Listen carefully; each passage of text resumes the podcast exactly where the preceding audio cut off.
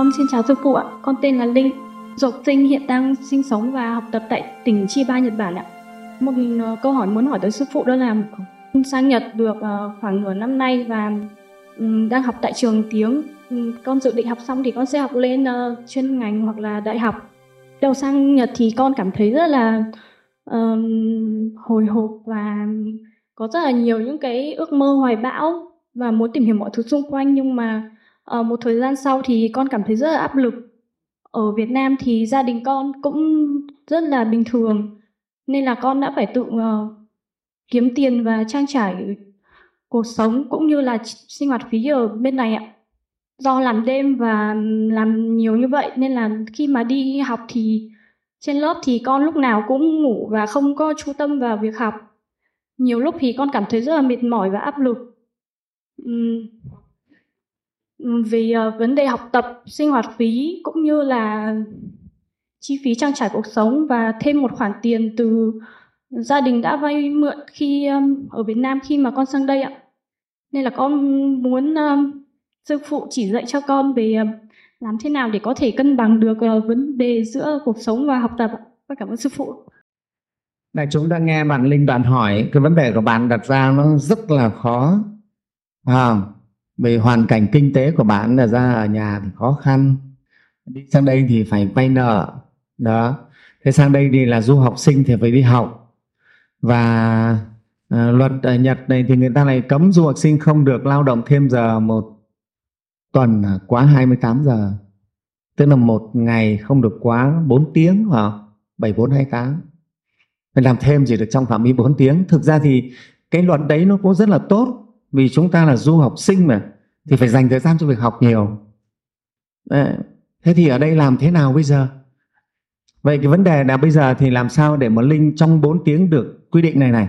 Ở đây thì sư phụ không khuyên con đi làm quá giờ, vì làm thế là con làm, bị vi phạm luật của người ta. Sư phụ không bao giờ khuyên con hay dạy con đi làm việc vi phạm pháp luật cả. Thấy không? Vẫn khuyên con nên đi làm trong 4 giờ thôi chứ không thể chúng ta là người phật tử. Nếu con là phật tử thì càng không được làm trái pháp luật. Nghe không? đã là phật tử thì phải sống đúng pháp luật của đất nước sở tại. Ở đâu mình phải ở đó? Đúng pháp luật ở đó. Thế thì vấn đề bây giờ là con mong mỏi xong 4 giờ con làm mà đủ được tiền để trang trải học phí và lại còn giúp cho nhà trả nợ, đúng không? Nếu mà được thế là yên tâm nhất rồi, đúng không? Làm vui vẻ. Hiện xong rồi. Thế thì à, à, thầy xin thưa với với linh thế này này con này. Cái việc con đi làm được cái việc nào mà phù hợp đúng đủ 4 tiếng mà ra đủ được tiền trả nợ sinh hoạt quả thật là ước mơ đúng không? Nhưng mà thật khó con ạ. Cái này vẫn có người được có người ta không phải đi làm 4 tiếng khi chỉ làm 3 tiếng 2 tiếng người ta vẫn đủ tiền. Thì cái này nó phụ thuộc vào phước báu mỗi người con ạ. Thế thì nếu ở đây con nhé cái phước báu của con nó quá thiếu nó chưa đủ mà mình cứ phải cố lên cái này thì tự nhiên mình trở thành mất thăng bằng và khổ. Chân đức phật dạy thì đức phật vẫn dạy chúng ta là vẫn phải biết đủ con ạ. Biết đủ nghĩa là biết đúng cái sức của mình lượng đúng cái sức của mình. Sức của con chỉ gánh được 20 cân thôi mà con vươn lên con gánh 50 cân thì có thể là bị bị oằn vai gãy xương. Vào nó quá sức. Đấy, không thể được con ạ. Người ta gọi là gì? Giấc mơ con mà đè nát cuộc đời con là thế. Giấc mơ nó bé bé thôi nhưng mà vì con bé nó đè nát cuộc đời con luôn. Thế cho nên phải biết vừa cái sức của mình. Không thể quá được. Nó giống như mình là một cái anh nông dân cái phước mình làm nông dân mình cứ ước mơ con phải làm tổng thống con phải làm thủ tướng. Không được. Con phải làm vua. Không có cái chân mệnh làm vua cái phước làm vua. Không được. Con ạ à, thế thì chúng ta bây giờ đối với con thì sư phụ chỉ khuyên thế này um, có thể con vẫn phải chịu cái áp lực này một thời gian. Nhưng mà nhưng mà đây sư phụ nói thế này này. Chúng ta biết người ta nói rằng cái lo đó và cái công việc nó khác nhau. À, có nhiều khi chúng ta làm rất nhiều việc mà chúng ta không bị áp lực không lo. Làm việc suốt ngày ở đây sư phụ nói thầy nói này như cô yến này là cái người gọi là làm việc suốt ngày nếu mà nói ngủ nhiều khi có khi một ngày cô chỉ ngủ được hai tiếng cũng có có khi là nhiều đêm thức trắng đêm. Còn ngủ một ngày hai tiếng hoặc ba tiếng là thường xuyên thầy biết. Làm việc gần như suốt ngày. Thế nhưng mà nó lại không bị cái gọi là giống như cái lo. Nghe không? Chúng ta nhớ những cái lo nó khác nhỉ? À, cho nên ở đây ai mà đã đọc cái quyển sách gọi là quẳng gánh lo đi mà vui sống á. Ha cái quyển đó họ viết rất hay rất đúng tinh thần nhà phật cái lo lắng nó khác. Còn công việc lại khác. Chúng ta có thể làm rất nhiều việc và giống như một người nghệ sĩ lên họ biểu diễn có khi liên hệ, liên tục hết sâu này đến sâu khác biểu diễn nhưng họ không bị lo. Và họ làm quần quật như thế nhưng họ không họ bị cái lo mà họ lại vui. Họ say với nghề họ vui. Không có cái lo lắng. Và họ không cảm thấy áp lực. Thế còn chúng ta bị áp lực. Vậy bây giờ con phải biết con phải biết vạch ra giấy. Linh nghe chưa? Con vạch ra giấy à mình mình còn phải có một cái khối nợ số tiền thế này, phải để nó đó con lo nhiều khi không làm được việc. Và cứ lo, cứ trong này lúc nào cũng nghĩ về tiền, nghĩ về tiền, thì lại không thể nào mà làm được việc tốt. Kể cả học cũng không học được tốt, cứ lúc nào cũng lo, nghĩ với mẹ thiếu tiền, bố ở nhà bị thiếu tiền. Mà cái việc đã thiếu là thiếu rồi, phải để cái mối lo đó sang một bên. Vấn đề thực tại giờ ta phải học, ta phải làm cho tốt. Làm mà không bị cái lo, cố gắng như vậy và thưa với anh chị em, chúng ta hoàn toàn có thể làm được cái điều này. Cái người mà biết quẳng cái lo đi, đặt cái lo sang bên, và việc bây giờ là phải làm. Đó, giống như anh bác sĩ lên bàn mổ cho bệnh nhân, có thể lúc ấy ở nhà vào vợ bị ngã, con bị làm sao đó? Nhưng mà lúc này đang cầm dao mổ cho bệnh nhân thì phải hết sức cho bệnh nhân. Chứ lúc ý mà lại nghĩ đến con ở nhà nó bị sao thì là chết ngay, bệnh nhân luôn cho nên nó phải khác khác cho nên công việc là một đằng và cái lo là một đằng. Bây giờ mà ông bác sĩ đấy có bỏ về thì ví dụ thế con nhà nó bị nó bị nó bị rồi bị tai nạn rồi nên vẫn phải giải quyết việc này đã. Đó, thế cho nên là chúng ta nhớ chúng ta, cái gì đã rồi là phải để cho nó ở cái đã rồi. Cái việc nợ nần là việc nợ nần, vẫn phải để nó sang một bên. Và vấn đề là chúng ta phải học tập tốt và phải làm cho tốt, tập trung công sức vào để làm, mà không để cái lo kia nó làm cho chúng ta bị bị phân tâm, làm chúng ta bị căng thẳng, stress nghe không?